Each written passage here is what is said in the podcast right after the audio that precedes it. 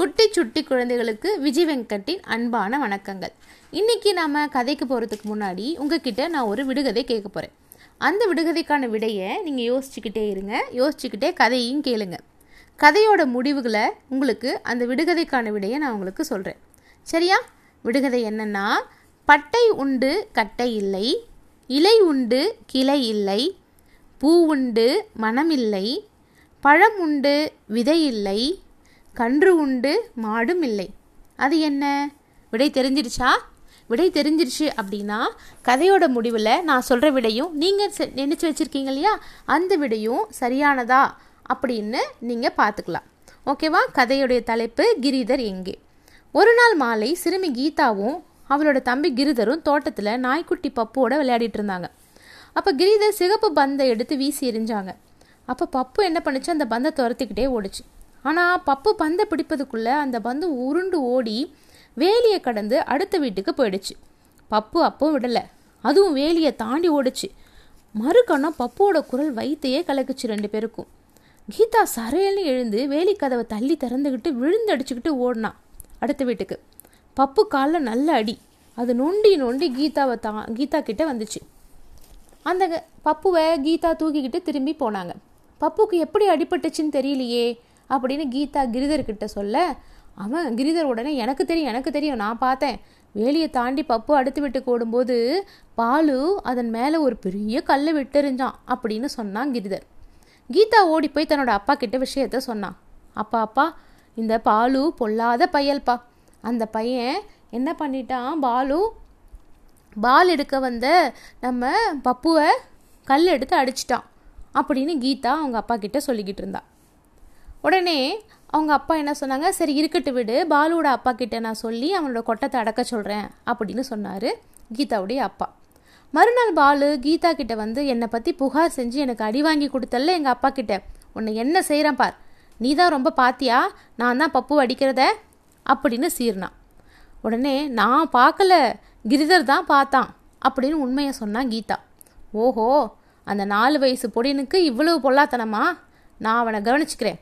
அப்படின்னு சொல்லிட்டு ஓடிட்டான் பாலு. மறுநாள் கீதாவுக்கு பள்ளிக்கூடத்துலேருந்து வீடு திரும்புறதுக்கு ரொம்ப நேரம் ஆயிடுச்சு உள்ள தம்பியை கிருதரை தம்பி கிருதரை பார்க்க முடியல. அவன் அம்மா கிட்ட போய் அம்மா அம்மா கிருதர் எங்க? அப்படின்னு கேட்டா அதுக்கு அம்மா இப்போ என்ன வந்தது கிருதருக்கு? நீ முதல்ல பாலை குடி. அவன் பக்கத்து வீட்டு பாலுவோட பூங்காவுக்கு போயிருக்கான் விளையாடுறதுக்கு அப்படின்னு அவங்க அம்மா சொன்னான். கீதாவுக்கு திக்குன்னு ஆயிடுச்சு. பாலு முதல் நாள் சொன்னது இப்போ அவளோட நினைவுக்கு வந்துச்சு. அவள் பாலை மடக்கு மடக்குன்னு குடிச்சிட்டு பூங்காவுக்கு ஓடினான் ஆனால் அங்கே பாலும் இல்லை கிரிதரும் இல்லை. கீதாவுக்கு ரொம்ப கவலையாயிடுச்சு. கிரிதர் எங்கே? அப்படின்னு யோசிச்சுட்டு மனம் படபடப்படன்னு அடிச்சுக்கிச்சு அவளுக்கு. அப்போது அவங்களோட கால் மேலே ஏதோ இதமாக படவை அவள் குனிஞ்சு பார்த்தா. பப்பு பின்னாடி இருந்து அவளோட காலை நக்கியபடி வாழை ஆட்டிகிட்டு இருந்தது. பப்புவை கையில் அள்ளி எடுத்துக்கிட்டு பப்பு பப்பு கிரிதர் எங்கே தெரியலையே நீ பாத்தியா? அப்படின்னு சொன்னான் ரொம்ப அழுதுகிட்டே சொன்னான் பப்பு அவளோட கையிலேருந்து நழுவி குதித்து முன்னால் ஓடுச்சு. வேறு வழியின்றி கீதா அந்த பால் அந்த பப்புவை பின்னாடி தொடர்ந்து போனான். கொஞ்ச நேரத்துக்கு அப்புறம் ஓட்டமும் நடையுமா போன போது எதிர்பக்கத்திலிருந்து தடிப்பயல் பாலு பாலு மட்டும் தனியாக வருவதை தூரத்துல இருந்தே கீதா பார்த்துட்டா பார்த்ததும் அவளுக்கு திக்குன்னு ஆயிடுச்சு. ஏன்னா அவன் கூட கிரிதர் இல்லை. அவள் பப்புவை தூக்கிக்கிட்டு பாலுவோட கண்ணில் படாமல் பக்கத்தில் இருந்த ஒரு அடர்ந்த செடிக்கு பின்னாடி ஒளிஞ்சுக்கிட்டா.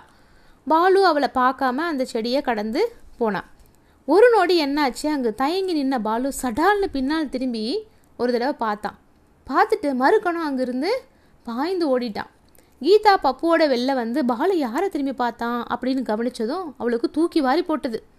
அங்கு கொஞ்சம் தூரத்தில் ஒரு முரட்டு ஆள் கிரிதரை தூக்கிக்கிட்டு நின்றுட்டு இருந்தாங்க. அவன் கீதாவை நோக்கி நடந்து வர தொடங்கினான். அவள் ரொம்ப பயந்து போயிட்டா. பப்புவோட சட்டுன்னு அந்த அடர்ந்த செடி பின்னாடி ஓடி ஒளிஞ்சிக்கிட்டா. அந்த உயரமான மீசை வச்ச முரடன் செடியை நெருங்கி அதை கடந்து வேகமாக போனான்.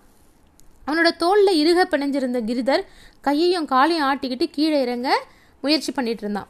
கிரிதர் அப்படின்னு உறக்க கூப்பிட வாயை திறந்தா சிறுமி கீதா. ஆனால் பயத்தினால அவளுக்கு குரலே வரல. அவளோட மனம் பக்கு பக்குன்னு அடிச்சுக்கிட்டுச்சு. பப்பு கிர் அப்படின்னு சொன்னிச்சு. கீதா சட்டுன்னு ஒரு முடிவுக்கு வந்தா. கையில் இருந்த பப்புவை கீழே விட்டுட்டு செடி மறைவிலேருந்து சு சு போய் அந்த முரடனை துரத்து போ அப்படின்னு அவசரமாக சைகை செஞ்சா. பப்பு பாய்ந்தோடி அந்த நெட்ட முரடனை நெருங்குச்சு. கிரிதரை கண்டு ஆவலோட குறைச்சிது. பப்பு பப்பு அப்படின்னு கிரிதர் கூப்பிட்டான் உடனே அந்த முரடனும் பப்பு சிட் சிட் அப்படின்னு சொன்னான் பப்பு அவனோட வாழை ஆட்டிக்கிட்டே அவன் பின்னாடி போயிடுச்சு. கீதாவுக்கு கோபம் தாங்கலை. அவள் நர நரன்னு பல்ல கடிச்சான் இந்த பப்புவோட மூளை எங்கே போச்சு? அவனோட ஏன் போகுது? அப்படின்னு மனத்துக்குள்ள மனசுக்குள்ளே பப்புவை சபிச்சான் ஓடி போய் அந்த முரடனை நன்றாக கிச்சு கிச்சு மூட்டி அவனை வந்து கீழே விழ வச்சிடலாமா அப்படின்னு கூட தோணுச்சு இந்த கீதாவுக்கு. அப்போ பொத்துன்னு கிருதரை கீழே விட்டு விட மாட்டானா அப்படின்னு கூட யோசிச்சுக்கிட்டே இருந்தான். சரி அவன் விட்டு விட்டுட்டு நம்மளை பிடிச்சி இழுத்துட்டு போயிட்டானா அப்படின்னும் அவளுக்கு யோசனை வந்துச்சு. இந்த யோசனை வந்தோடனே அவளுக்கு உடம்பெல்லாம் நடுங்க ஆரம்பிச்சிருச்சு. சுற்றுமுற்றும் பார்த்தா சாலையில் ஈ காக்கா இல்லை யாருமே இல்லை. அவள் சத்தம் போட்டால் கூட ஏன் அப்படின்னு கேட்குறதுக்கு ஆளே இல்லை. அப்போ திடீர்னு ஒரு பஸ்ஸு குறுக்கு சாலையிலேருந்து திரும்பி வேகமாக அவளை கடந்து போச்சு. கதை ஓரமாக ஒரு போலீஸ்காரன் நின்றுட்டு இருந்தான். கீதா ரெண்டு கைகளையும் ஆட்டி அவனுக்கு சைகை காட்டுறதுக்காக முயற்சி பண்ணிக்கிட்டு இருந்தான் ஆனால் அவனும் முன்னாடி சாலையோரம் விறுவிறுன்னு போகும் அந்த முரடனை பார்த்து கையசைச்சிட்டு போகிறாங்க கீதாவுக்கு ஏமாற்றம் தாங்கலை. ஆனால் இனிமே தயங்கக்கூடாது அப்படின்னு தீர்மானிச்சா. அவள் வீடு அங்கிருந்து வெகு தூரம் கிடையாது. அதுவும் பக்கத்து சந்தில் திரும்பினா கொல்லவாசலில் குறுக்கு வழியில் நெரு நெருங்கிடலாம். மின்னல் வேகத்தில் ஓடி சென்று வீட்டின் பின்கட்டு கதவை தள்ளிக்கிட்டு உள்ளே விரைந்து போனான். அப்பா அப்பா கிருதரை வந்து யாரோ யாரோ?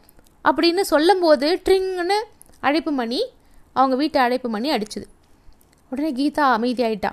அம்மா அம்மா என்ன பண்ணா? இவ சொல்ல வந்ததை கவனியாமல் வாயிற்கதவை திறக்க போயிட்டா. கீதாவும் அம்மாவுக்கு பின்னாடியே ஓடினான் அம்மா கதவை திறந்தபோது கீதாவுக்கு ஒரு பெரிய ஆச்சரியம் காத்திருந்தது. வாசலில் நின்ற ஆள் அதே முரடன் அவனோட கையில் யார் இருந்தா? கிரிதர் இருந்தா. அருகில் நாய்க்குட்டி பப்பு. அம்மா அப்படின்னு தொடங்கினா முரடன். அடுத்த விட்டு பையன் இந்த சின்னஞ்சிறுவனை பூங்காவை தாண்டி வீதியை கடந்து ஒரு தனித்த இடத்துல விட்டுட்டு திரும்ப ஓடி வரதை நான் பார்த்தேன். நான் இந்த இடத்தோட போக்குவரத்து போலீஸ்காரன். இன்னைக்கு எனக்கு விடுமுறை நாள். ஆகவே நான் போலீஸோட ட்ரெஸ் உடுப்பு அணியல. தினந்தோறும் பூங்காவுக்கு வர்ற சிறுவர்களை எனக்கு நல்லா தெரியும். நல்ல காலம். உங்கள் குழந்தைய நான் அடையாளம் பார்த்துக்கிட்டேன். அந்த சிறுவனுக்கு இந்த உங்களோட பையன் மேலே என்ன கோவம்னே தெரியல. யாருமே இல்லாத இடத்துல அவனை தனியாக விட்டுட்டு போக பார்த்தான். நான் இருந்ததால் உங்கள் பையனை தூக்கிட்டு வந்தேன்.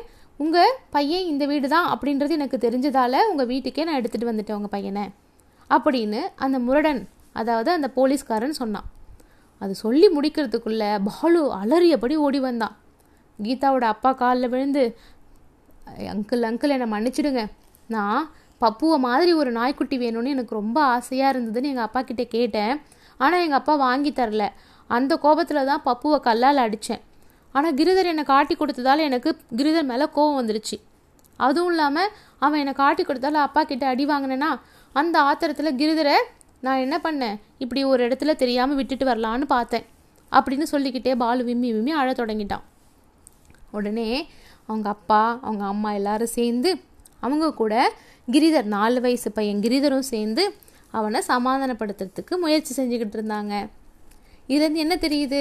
மற்றவங்களோட பொருளுக்கோ மற்றவங்களோட உடைமைகளுக்கோ நாம் ஆசைப்படக்கூடாது. சரியா? சரி. நான் கேட்டேன் இல்லையா? கதைக்கு முன்னாடி ஒரு விடுகதை கேட்டேன். அந்த விடுகதைக்கான விடை நீங்கள் கண்டுபிடிச்சிட்டிங்களா? நீங்கள் கண்டுபிடிச்சிருப்பீங்கன்னு எனக்கு தெரியும். அதனோட விடை என்னென்னா வாழை மரம். சரியா? நான் கேட்டதுக்கும் இந்த இந்த ஆன்சருக்கும் சரியான நீங்கள் கம்பேர் பண்ணி பார்த்துக்கோங்க. சரியா? மீண்டும் நாளைக்கு வேறு ஒரு கதையில் நான் உங்கள் கூட பேசுகிறேன்